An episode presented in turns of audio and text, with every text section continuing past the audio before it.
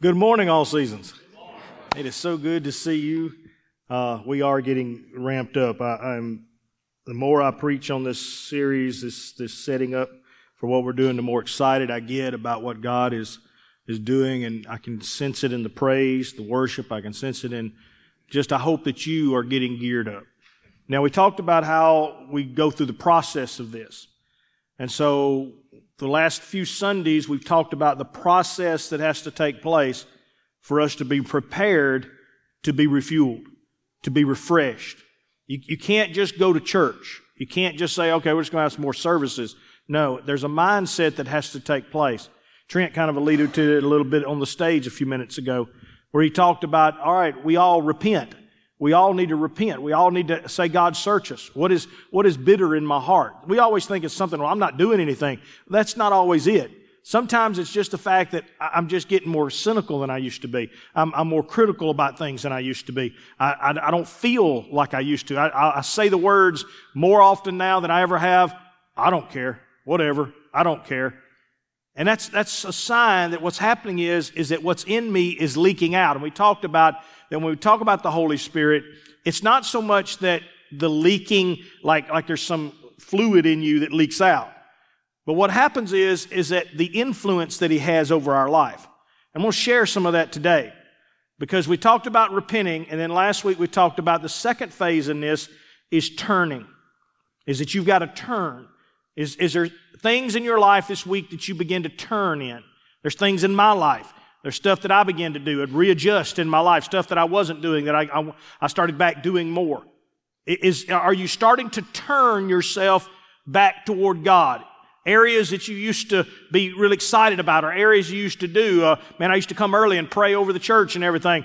And now I'm just lucky to get here on time. Have you begin to turn back toward things that really mattered to you? When those two things take place, you're setting yourself up for these moments of refreshing. You're setting yourself up for what God is wanting to do and how God is wanting to pour out his, his refilling, his refueling, refreshing on your life. Now today, we move into the third part, which is my desire. If I had to ask you to stand up right now, come to the altar and pray, what would be your desire? What is it you would be praying about? Asked you right now, just stand up. We're going to come to the altar. Everybody raise your hands. And whatever it is that you're, you're needing from God, whatever it is you're wanting from God, whatever it is you're, then I want you to ask Him for it right now. And when you do it, would it move God? Or would you think, well, I, I guess, you know, I believe He heard me, I hope. Because it didn't, it didn't anything impactfully happen in your life. Well, I want to share with you today the third part of this, repenting, returning, and now asking the question, why? Why do I want all this? Why do I want a refreshing? What's the purpose? What's my greatest desire? What's the greatest desire that you have this morning? Before revival, a lot of times my greatest desire is just, can we just get everything settled where it's not chaos? Can we just, can we just, you know, all get along? Can we just, just, just, can the, can the country just settle down? Can everything? But what does it look like in God's eyes? A few things I need to share with you today in this process. I want to first share with you the power that you have is not enough. When you're talking about your desire, the power that you have is not enough. And then secondly, is that Satan has a plan to stop you getting anything of importance. And then thirdly, what would you ask then in prayer? That's what I want to share with you today. It's not complicated. This is not hard. We're going to go back through the third and the fourth chapter of Acts, and I'm going to point out some things and show you where I'm at right now in my. Because now I'm at a point where God, I've asked you to forgive me of anything. I'm at a point now where God, I'm turning. Now it's like, well, Tim, what do you need? What is it you want? What is it you want more than anything else in your life? So let's begin. When I understand now that my power is not enough to accomplish what I want to accomplish for the kingdom. Go, go with me in your Bibles to the third chapter, verses 11 and 12. And I'm going to pull out a few of these from the third and fourth chapter for you, and we're going to walk through and understand when, we, when I say your power is not enough, what are we talking about? Here's what it says. Now, as the lame man who was healed held on to Peter and John, because this is what we talked about, the man that was healed at the gate, he's healed. He goes into the temple with, with Peter and John. There's about 5,000 plus people there at that time. This is an enormous uh, time of prayer in the evening. All the people ran together to them in the porch, which is called Solomon's, greatly amazed. So when Peter saw it, he responded to the people, Men of Israel, why do you marvel at this? Or look so intensely at us, as though by our own power or godliness we have made this man to walk.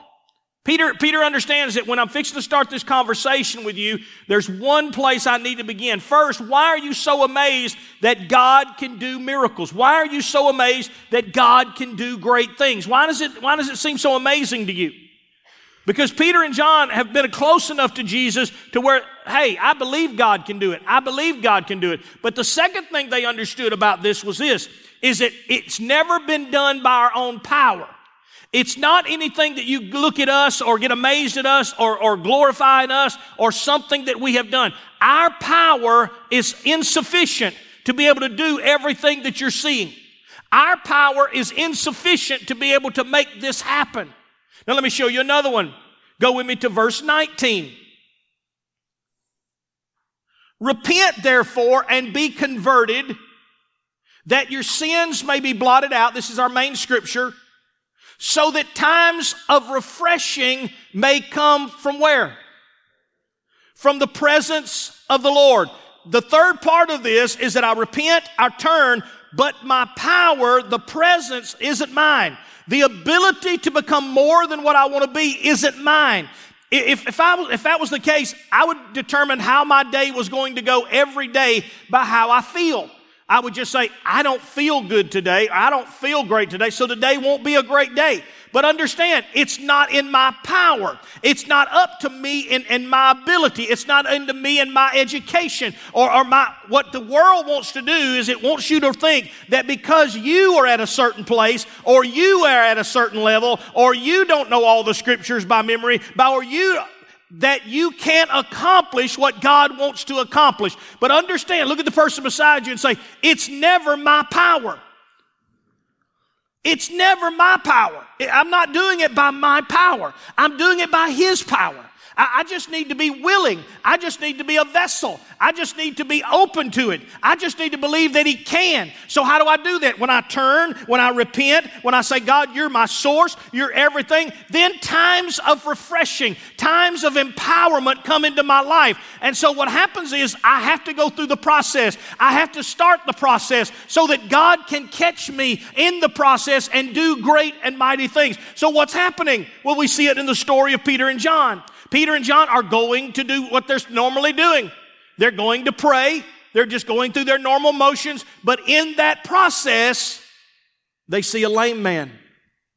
And in that process, the power of God has the opportunity to work through them. Let me show it to you again, chapter 4 and verse 8. Here's what it says.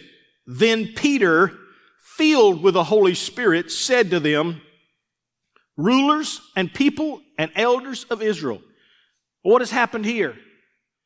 Well, Peter and John have healed this guy, preached this message. 5,000 people have heard it.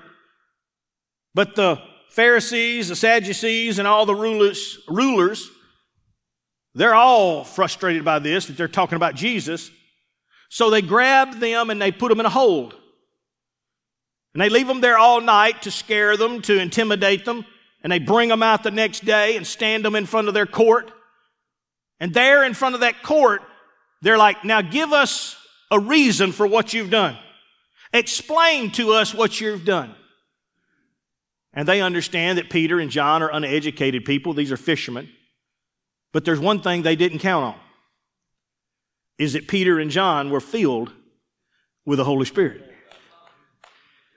See, it's not their power. It's not their ability. But the Bible makes it very clear. Then Peter stands and is going to talk. But it notes here that he's filled with the Holy Spirit.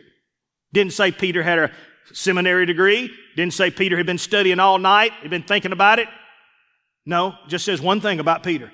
Peter had power that they didn't realize. He had power that they didn't understand. He had a source that came beyond what you could see on his, his body or on, on his look. You could look at Peter and think, well, this guy can't. But the moment he opened his mouth, the Bible says the power of God began to flow. Let, let's read it and notice how he speaks. If we this day, verse 9, if we this day are judged for a good deed done to a helpless man, by what means he has been made well, let it be known to you all and to all the people of Israel that by the name of Jesus Christ of Nazareth, whom you crucified, whom God raised from the dead, by him this man stands before you whole. Now he's not mincing words. He not only just answers their question, he said, You're the one that killed our Messiah. You're the one that put him to death. Let it be known that you have done this. Verse 11. This is the stone which was rejected by you builders, which has become the chief cornerstone nor is there salvation in any other, for there is none other name under heaven given among men by we must be saved. Verse 13, it's very important. Now, when they saw the, where did that boldness come from? Wasn't Peter. But when they saw the boldness of Peter and John, and perceived that they were uneducated and untrained men, they, this is one of my favorite scriptures in all the Bible. Somebody asked me the other day, what's one of your favorite scriptures? Well, this is one of them. Because you have to understand, I am that guy. I'm uneducated. I'm not eloquent. I, I, I spit and sputter as I'm preaching. Well, you need to, you need to clean it all up. No, it's not really important to me. It really has no bearing on me. The only thing that matters is that when you hear me speak, whether you look at me and say, well, he's untrained, man, he uses words, he don't need to be saying those words. My wife reminds me of that all the time. It's okay. As long as the people who hear me or the people who watch my life marvel. Just marvel. Yeah, but he's not, doesn't matter. Just, just marvel at it. He's just different. He's unique. He's, he's, he's weird. He's whatever you want to call him, but just marvel. See, that doesn't bother me. The world thinks because we, we get a certain education, because then we get, no. He says, they marveled and they realized that they had been with that's the only two things that matter to me. In my life, if I can do what I'm doing and people marvel at, Lord, this dude is not, how does he do what he does? And then secondly, they say, but I'll tell you one thing about him. You can tell he spends a lot of time with Jesus. That's the only things that will matter. That's the only thing that carries weight. Look at that person again beside you and say, My power is not enough.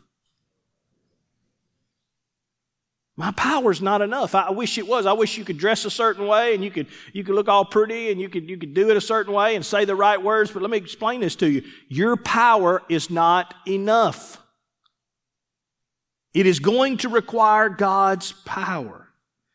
Go with me to chapter 4 and verse 31. Let me show it to you one more time. Chapter 4 and verse 31. No, I'm throwing a couple more scriptures. And when they had prayed, the place where they were assembled together was shaken, and they were all filled with the Holy Spirit, and they spoke the word of God with their power is not enough. They're praying, God, we need more. We cannot survive in what we have. We need more. This word filled with the Holy Spirit, I want you to understand, it doesn't just mean like, like they got refilled. What it means is they got reconnected to where they are being led by the Spirit. So I want you to understand that when I say you're, you're, you're kind of, you got a cup that has a hole in it and, and, it leaks out, it's not that you lose the Spirit. Oh, I've lost the Holy Spirit. No, no, no. You're not losing the Holy Spirit. But what's happening is, is that it's getting contaminated in that cup. And over time, it gets contaminated and gets contaminated until where literally it's hard to listen or trust the Holy Spirit. So you feel disconnected. You feel, so what happened? Times of refreshing. Think of it like taking the cup and we're going to wash it all out and we're going to fill it all back up. If, if I, many times, I'm not good at washing dishes. I, I, I'm not.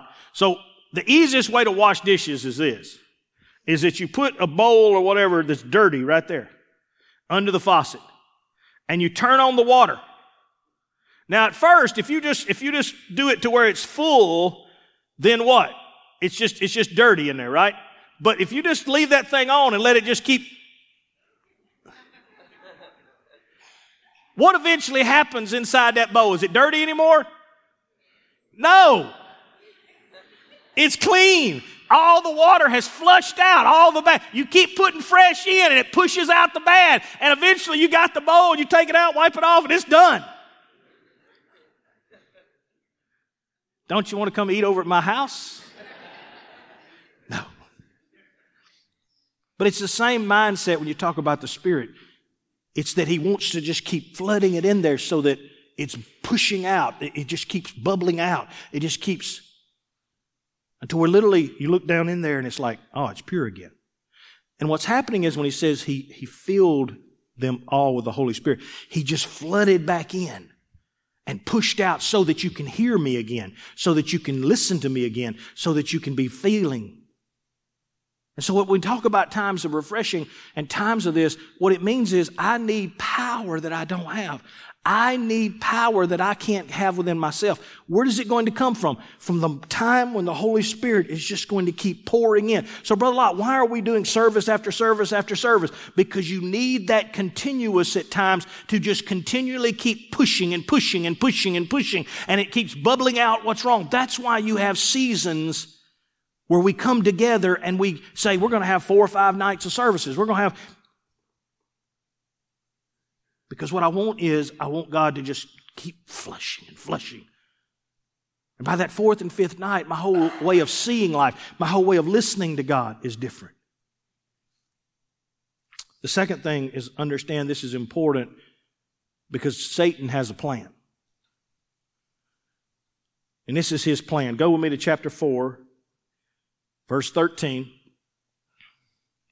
Here's what we hear. Now, when they saw the boldness of Peter and John and perceived that they were uneducated, untrained men, they marveled and they realized that they had been with Jesus. Now, I read that from one side and you thought, oh, that's a cool script. See, when I see it from my side, it's like, yes. But when the world sees that, they're like, no. It's amazing you can have the same scripture and two different people can see it from two different ways. I'm looking at it like, yes, we need more of the Spirit. The world is like, no, we need to kill this. You ever done that? You ever shared something that God had done or something good happened in your life and they just kind of give you that look? Somebody you tell it and it's like, well, I guess you just got lucky. It's like, you're not happy for me? You're not excited for me? You're not. No, it didn't happen to me. It's not the way I want it. So listen to the next verse. And seeing the men who had been healed, seeing the man who had been healed standing with them, they could say nothing against it. Now they would love to. They, they would love to find something to criticize about or, or to say something about or to, isn't it amazing how news the news is not going to come and, and, in a catastrophe and talk about how many churches went down to help people. They're not going to talk about how many things, how many uh, thousands of trailers they sent down and to help people. They're not going to send, they're not, we're not going to have no newscast on that.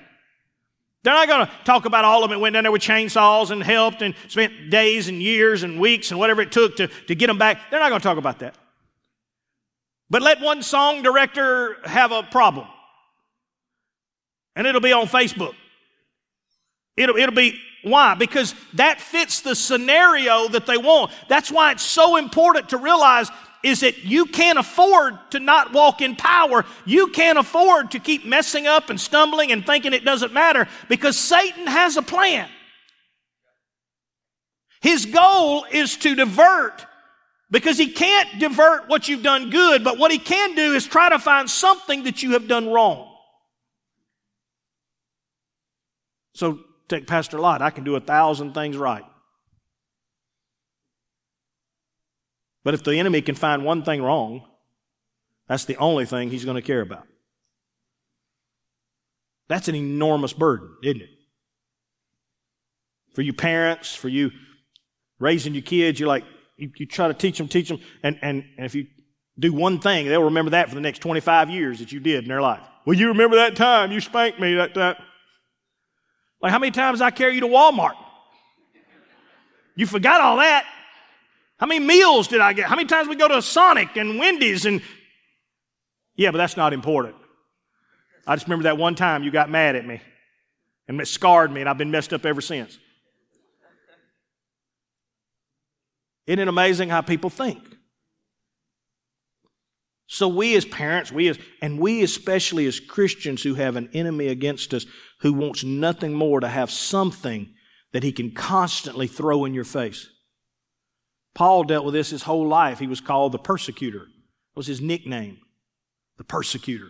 Why? Because even after years of starting churches, years of writing letters, years of doing all he did, oh yeah, but that's that guy that used to kill Christians. I remember what he used to be. The enemy will always use whatever it can. So listen to what he says. But when they had commanded them to go aside out of the council, they conferred among themselves, saying, What shall we do to these men? Ain't that amazing? When you leave here today, what is the enemy going to do to you?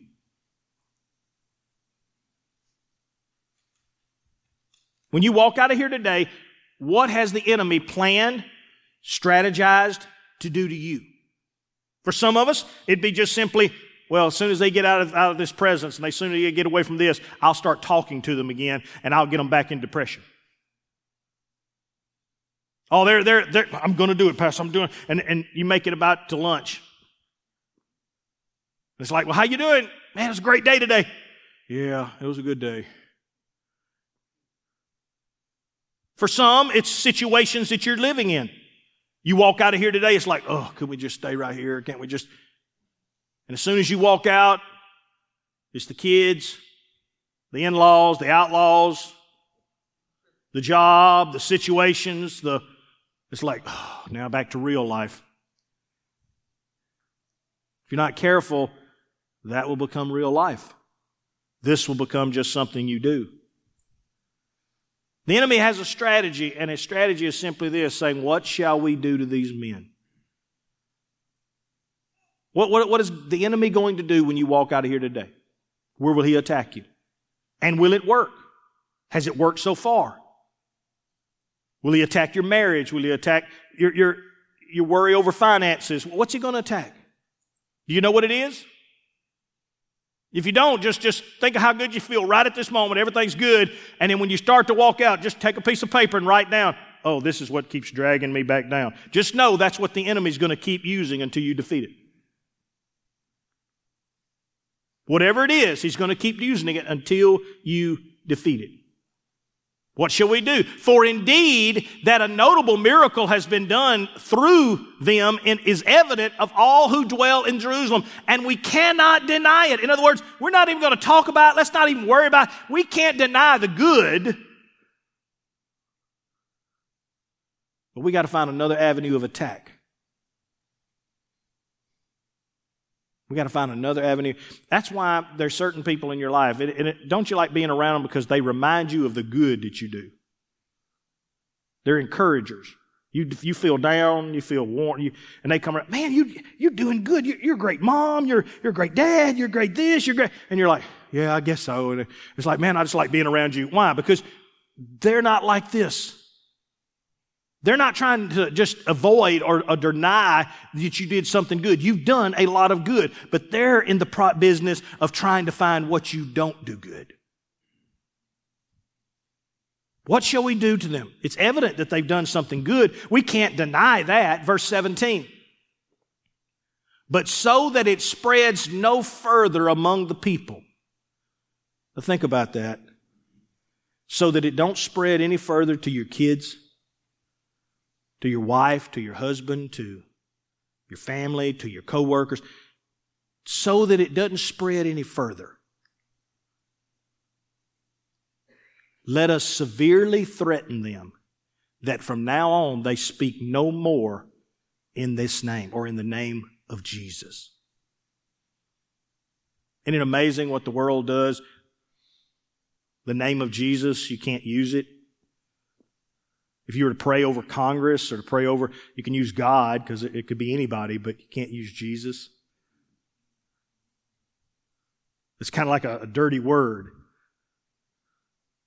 You can pray, use God, but, but don't say in the name of Jesus Christ, the only begotten Son of the Father. Oh, now you don't went too far. But that's the whole strategy. I had someone the other day who was talking to me, and it kind of kind of an odd conversation because they were asking stuff that had happened, and I hadn't seen them in a few years. And I said, "Well, God has helped us do this, and God has," and and and they kept trying to go back to, "Well, now you know you've done a lot of that you know, and I'm like, well, I, I, mean, God works through me, but but it's God who does, you know. And they, he just kept the conversation just kept jumping back and forth from, you need to take more credit, you need to, and, and I'm constantly like, no, no. If you know me, that's the way I am. I, I'm just, I don't want any. And it finally hit me that that's that's the whole thing. Is that let's try to reach a point where we take more and he takes less. Well, I've worked hard. You mean with the body that God gave you? You mean with the mind that God gave you? You mean with the health that God, is that what you're talking about? You worked hard? Well, I, have I've, you mean the breath that God gave you, you did it? See, if we're not careful, we'll very easily shut the name out and it'll be become more about us. And their strategy was to say, look, we'll threaten them. Don't use that name. We don't mind you doing the good stuff. We don't mind you helping people, but just don't use that name. When we're trying to work in communities and stuff, we run into that. It's like, we don't mind you coming helping us. We don't mind you, but hey, we don't want you preaching or using that name. And it's like, well, then we can't help you. You don't understand. He's, he's the only power we got. He's the only, we can't come in any other power. Well, we don't want that power. Well, then we'll have to find somewhere people do. Because to change that changes the whole thing. It's the enemy's strategy to cause you to do it. In other words, if you ever help somebody and you don't say, listen, I helped you in the name of Jesus Christ, you've done wrong. How easy would it be if somebody we see needs meals or something like that, and we just, hey man, here's five dollars. Man, thank you, thank you. Oh, no problem, no problem. God's been good to me. Do you realize that you're giving ground? By not just looking and say, look, I want to give you this $5 for your lunch. Well, man, thank you. Hey, it's what Jesus Christ did in my life that I'm able to help you. Oh, now you're getting, boy, that's, even the person getting the $5 is going to look at you different. Okay, whatever.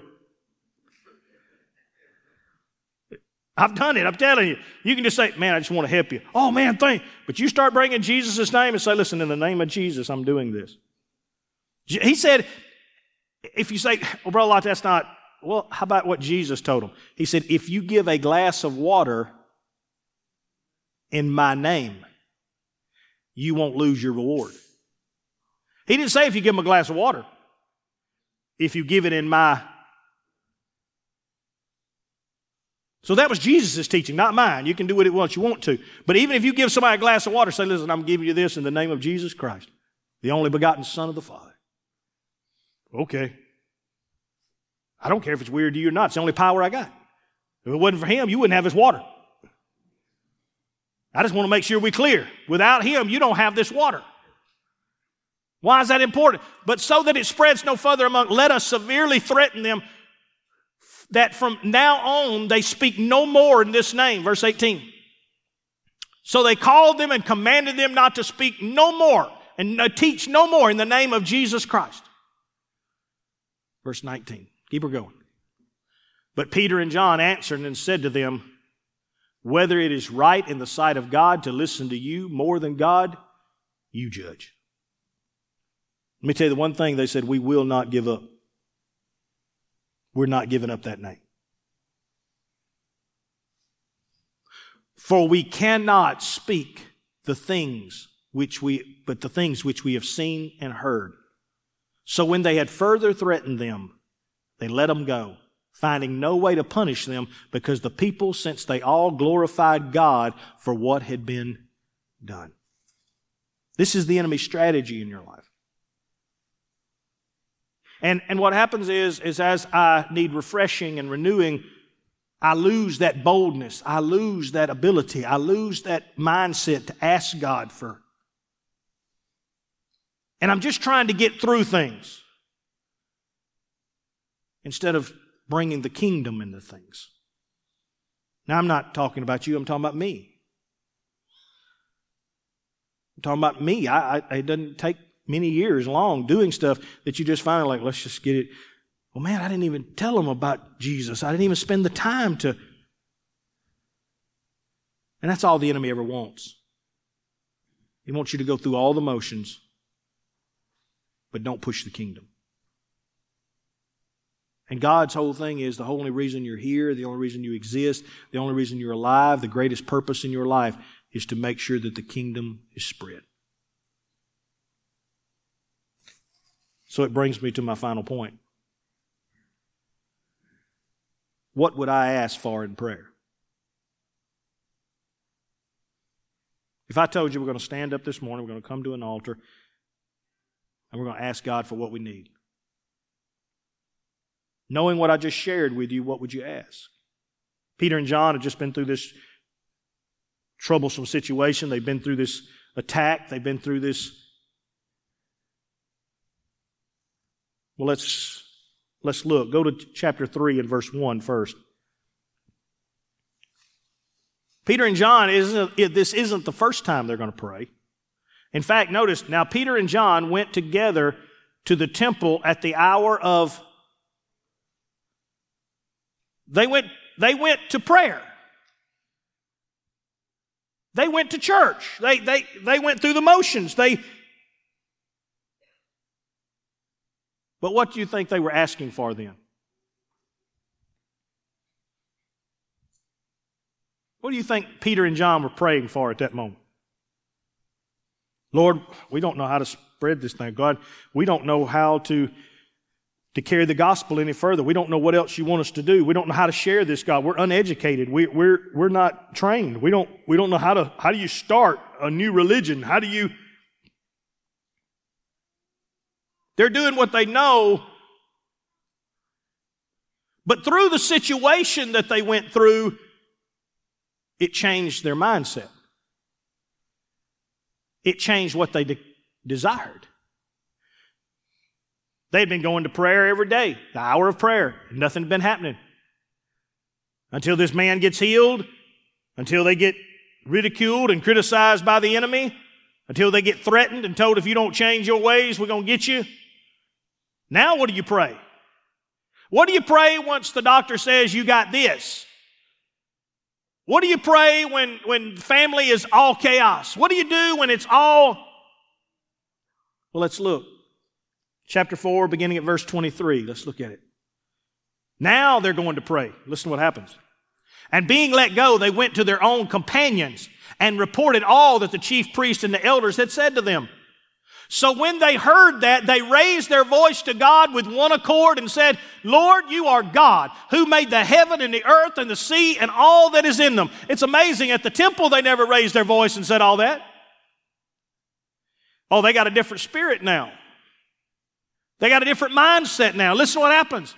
Who by the mouth of your servant David have said, Why do the nations rage and the people plot vain things?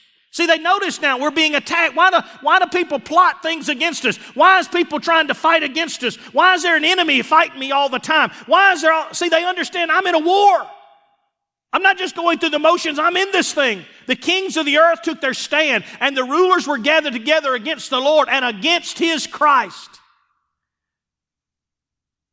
For truly, against your holy servant Jesus, whom you anointed, both Herod and Pontius Pilate, with the Gentiles and the people of Israel, were gathered together to do whatever your hand and your purpose determined before to be done. Now, Lord, here's a prayer. What would you ask? Now, Lord, look on their threats. I love that. What is, what is the enemy threatening you every single day? You won't make it. It's not going to work. You're going to fail. You're not smart enough. You're not good enough. What does the enemy keep threatening you with? He said, Lord, look on their threats and grant to your servants that with all boldness they may speak your word. Here's what he said when they stood up to pray. They said, Lord, look at all that's going on around us. Look at everyone that's speaking again. Look at all that's happening. And here's what we're asking for. God, we just ask that you would make everything good. Just, just calm everything down. If you, if you just, God, just, just bring a, no. They said, God, in the middle of all this chaos, this is what we're wanting. Give us boldness to speak your word right in the middle of it. Is that what you were going to come ask for this morning? God, I don't want you to change anything. Put me right smack in the middle and give me the boldness to speak what I need to speak in the middle of it. Give me the boldness by stretching your hand to heal.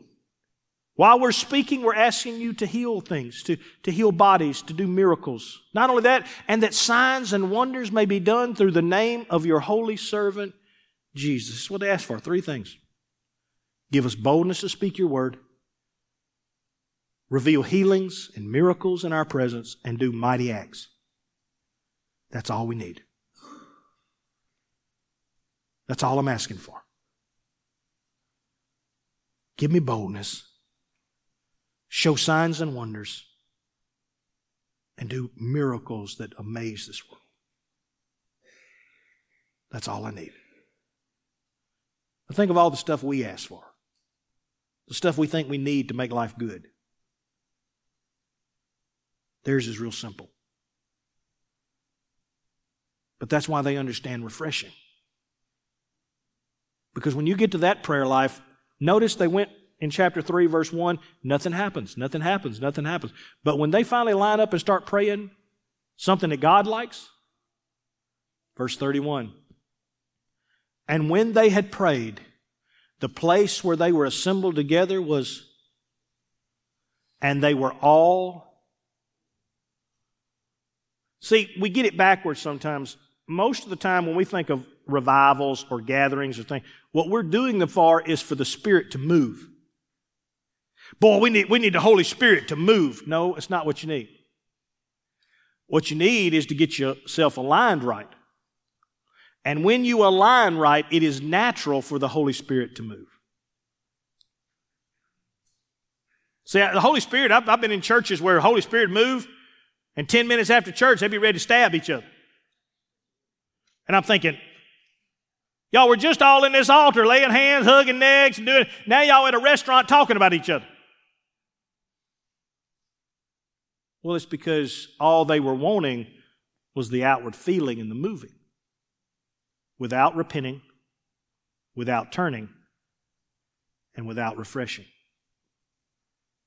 Listen to me very carefully if you begin with repentance and you look at your life and begin to search and turn, let me tell you the third thing that will happen is that you will know in your prayer life what it is you really want. What I really desire. What is it you desire from these next moments? We're going to be in June, uh, November, and 6th through the 10th. What is it that you desire? Do you just want a bunch of people saved? Do you want to? No, I've, I've told my staff, I said, look, There, there's certain people probably don't ask them to come if they're critical of the Holy Spirit. If they if they kind of you know kind of how they want to be criticized and all that. Kind of, I said I probably wouldn't invite them. I said, but if there's somebody you know that's hungry for more, somebody that you know that wants that's that's open to more, I said that's the people I would invite. I said, because I can't guarantee you that I won't be in this altar crying and praying, and it's going to look weird, and it's going to look all kind of crazy, and, and somebody's going to think, well, that's crazy. But you got to understand, I really don't care about that. All I'm wanting is I'm have a desire in my heart for God to give me more boldness than I've ever had. Brother Lot, you're 50 something years old. I mean, you look what, look what God has done through all seasons. Look, you, you ought not need any more. I still crave more boldness. I still crave more. I still want to be able to just be bold and strong. I don't want my cup all muddied up and, well, I feel like the Spirit, but I'm not sure if that's the Spirit or that's me. I want to know it's the Spirit leading me. I want to, I want to hear His voice clear and then have the energy and the boldness to say, I'll do it. I want him to have an atmosphere in my life where miracles can take place and I can lay hands on sick people. I want that. I want things happening around me that people think, man, I'm telling you, stuff just happens around Pastor Lot. Stuff just happens around. I want that. And I want them to be amazed and marvel that this uneducated, unlearned, little talent individual that God is doing something great through. That's my desire. I want my kids to see it. I want my friends and family to see it. If I was to ask you this morning, what is your desire? What is it that burns in? What is your great desire? If it's to get by, we probably won't run well together. I want to see God do like Peter and John and all of them. And when they had prayed that prayer, the place was shaken. And they were all filled with the Holy Spirit and they spoke the Word of God with boldness. If I was to make you stand today and say, What is it you would come to this altar, raise your hands and say, God, here's what I want. Would it be anything close to this? I hope it is. Because this is what moves God. I know it sounds crazy, but your problems don't move God. My problems have never moved God. God, you know what I'm going through. And God's like, so? That ain't, the, that ain't why we're here. Yeah, but God, I'm hurting. No, God ain't grown toenail. And got all that. So? That's not why you're here. We got to get that cup clean. You got to, you got to, you got to see it again, Tim. You may die next week, but that's okay. My kingdom will keep going. If you, if you're in there and you're doing what you're, then you're going to take it further than it's ever been taken. And that's what I want from you. Don't worry. I got your retirement plan worked out really good. You're going to be all right. But you're not retired yet. Will you stand?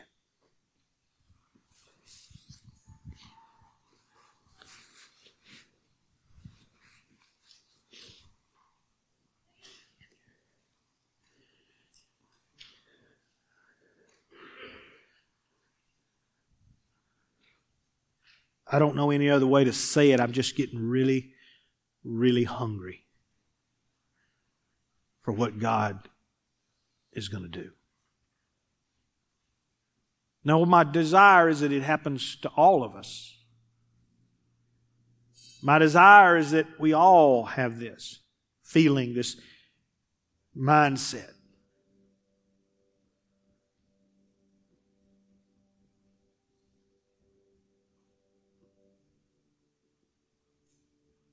But even if there's only a few, I still want to go. I still want to tap into what I hadn't seen him do yet. I still want to be marveled at how he works out things. My hunger is growing again. To watch God just show out. Because He already knows that, Tim, you don't have the power to do it. And I know that. Tim, you have an enemy that wants to stop you. I know that. So, what are you going to do, Tim? I'm going to ask you to give me more boldness. I'm asking you to do things in my life and around my life, miracles and signs and wonders. As you promise those that believe in you, signs and wonders follow them. I'm going to get hungry that I'm not going to give up until I see that in my life. Just so that they can see you in your kingdom so that my kids can see your kingdom. So that Forest and Scott County and uh, surrounding areas of Mississippi can see you. So that they would marvel at you. I'm getting really hungry for that. Father, I pray that that hunger is growing inside your people. It's a time for you just to turn on the faucet and just let the water keep flushing through the bowl until it just washes everything out and just purifies it with just fresh water after fresh water after fresh water. To where you just look at the bowl and it's like it's, it's all gone. Father, I praise you and I thank you for what you are fixing to do in pouring out in our lives. God, let an anticipation and excitement build. Let us begin to find those people that you bump us into and we encourage them to say, hey, there's some stuff coming up I think will do you good. Father, I'm looking forward to what you're fixing to do in this next season. In Jesus' name, amen and amen. This next week or two, I know I will be, and I hope that you'll choose some things to, to pray about, fast about. When I say fasting, some do full fast, some, some may just be, I'm just going to give up sweet tea for the week. I, but what I want you to do is I want you to work toward that hunger. Say, God, what you're, what I want from you is worth more than this. And every time I'm giving this up, it's because I want something else from you. Just begin the process in your own way. I just believe God is going to do some things that's going to amaze us. How do you know that, Brother Lot? Because I can't do them. I can't do them. But he says if I will lift him up, he'll do them. So I'm excited about what He's going to do. May the Lord bless you. Go give that old devil fits.